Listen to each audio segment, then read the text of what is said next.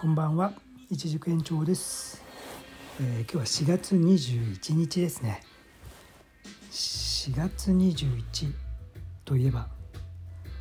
えー、私一軸延長の妹の誕生日でしたね。全然関係ないですけど、えー、今日ね昼間にそれに気づいて、まあ、妹にはね、えー、LINE に「おめでとう」としましたけどね。えー、僕とねだいぶ離れてたな、えー、5歳離れてたんでね。ねもう彼女もいい年ですね。うん。ほんとね優しい子でしたよ。うん何が優しいかってねいまだに覚えてるのが僕らが小学校の時なのかな。小学校って僕が小学校って言っても6年の時にあいつが1年だから、えー、どうなんだろう。俺がもっとだから中学生とかかな。分かんない。もう忘れたけどとにかくガキの時ですね。家の近くですね。なんかねモグラみたいなのが死んでたんですよ。もうそれもねモグラかなんかわかんもう忘れちゃったんですけどモグラみたいなね。モグラかもしれないし違うかもしれないし。そしたらね僕はほっとこうと思ったらあいつはねなんかこっそりねさっとこう拾い上げてね家の近くまで持ってきてね土にね埋めるんですよ。あよくそんなことをしてあげられるなと思ってねすごいね兄貴ながらかなんていうかあこいつってすげえなって思ったのをねうん、まだ未だに覚えてますね、うん、その印象だけでねお前ってほんと優しいやつだなっていうのがずっとその印象なんですけどいやでもね彼女はねすごい、うん、優しい人間ですね、まあ、私と違ってね、うん、素晴らしいと思います。おめでとう。ということでですね今日もね一日農場でね作業をしてたわけですけども今日はね、あのー、私も夜は、ね、実は楽しみにしてたことがあって、えー、フィッシュマンズっていうねバンドがありましてもう当のねボーカルの佐藤真二さんはね、えー、1999年にね3月15日に亡くなってるんですけども、えー、まだねその伝説のバンドして、えー、メンバーがねこう、えー、3人は2人か。2人はま不動のまま。あとはね入れ替わりつつずっとやってるんですけどそのね、えー、今度7月10 4月9日か。そのねまあドキュメンタリーみたいな映画が出るってことでまあ今日実はね今日が30周年。デビューシングルから30周年ということでね YouTube でねライブ配信があったんですね。それがね僕すごい楽しみにしててね。うん。実際もうねずっと釘付けでしたね。まあ最後の方はねもうあの原田育子ちゃんもね加わって、えー、あとギターはねオリジナルメンバーの、えー、小島さんでしたっけ、えー、加わってねやライブがねもう博士。規模のね博士なんかも来てねいやもう涙が出そうでしたけど妻もね隣でずっと見てたんで 涙は流せませんでしたけどいやもう感動しっぱなしでしたね。うん。えー、こんなねなんか昔話をちょっとまあさせてもらいますけども、えー、こんなそのタレントさんっていうかね有名人のことあんまりこう引き合いに出すのはまあいいことじゃないっていうかフェアじゃないんでねちょっとはばかれるんですけどまあねちょっと今日は記念日なんでちょっとこんなねえー、ポッドキャスト、まあ、ほとんど誰も聞いてないだろう。フィッシュマンズファンなんか聞いてないだろうってことで少しだけ話すと僕はね学生時代ね、えー、学生時代の4年間のうちの3年ぐらいねほとんどねあの日清パワーステーションっていうね新宿の日清東京新宿本社がねあった地下のねライブハウスでねまあ、働いてたんですよね。アルバイトでね。それがね、まあ、なかなかねいいあのアルバイトでですね楽しかったんですよね。僕はもうその時からバンドやってたし音楽大好きだったしね。それをプロの人たちのねリハーサルとかね楽器とか生で見れたりとかね、えー、裏方とか見れたりして本当にね楽しかったですね。うん、週にね45回日通ってたんでね。もう本当にあれはいい本当にアルバイトでしたね。その時にやっぱりフィッシュマンズもデビューちょっとしたぐらいでね、えー、その時のね日清バーステーションって1階がスタンディングで2階がね食事をしながら見れるってねそういうちょっと、えー、ライブハウスだったんですよね。で階のねキャパがね750ぐらいなんですよ。770だったかな。えー、だけど、ね、500ぐらいまあ揃うと、まあ、大体こうこう様になるっていう感じだったんですけどフィッシュマンズはねその当時ね350ぐらいしか入ってなかったのかな。うん。だから僕たち警備員はねいつもね10警備員だったんですよね。警備あの非常口とか、えー、その時はねカメラチェックっていうのがあったんですよね。そういうのをねこう入館時にねチェックしたりとかあとはご案内とかねそういうのをね、えー、毎日ね10名でやってたんですね。でね350名ぐらいの、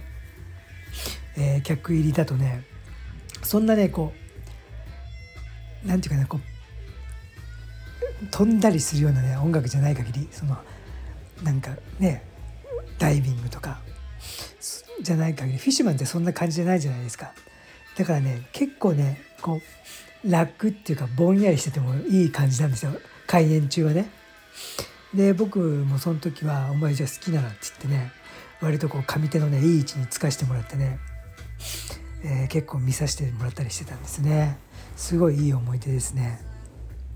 で最後にねこう出待ちっていうかねこうメンバーが出る時までね最後こうそれを警備しなきゃいけないんですよ。え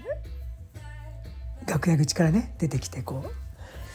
その時にね大体こう有名なその出待ちって言ってそのファンがいっぱい待ってるような時はもう本当にねもうタクシーとか呼んでもパッとねもう何て言うかこう帰るんですけどその時のフィッシュマンズはそうでもなくて割とファンともね親身にやってたんで、えー、ボーカルの佐渡ちゃんなんかねこう出てきたらもうお客さんとね観客と話し始めるわけですよ。でそしたら僕らもそれをずっとね旗から見守ってなきゃいけなくてもう全然帰れなくて。ちょっとそれがね帰れなくて早く終わってくんねえかなとか思いながらね仕事してたんですけど。まあそんな感じでしたね。うん。まあそんなね懐かしい日々でしたけど今となってね、えー、僕もね大好きな原田育子ちゃんがねフィッシュマンズのボーカルとかもねやったりしてすごくねなんか不思議なうんなんていうかな流れを感じますね。実は僕もねあの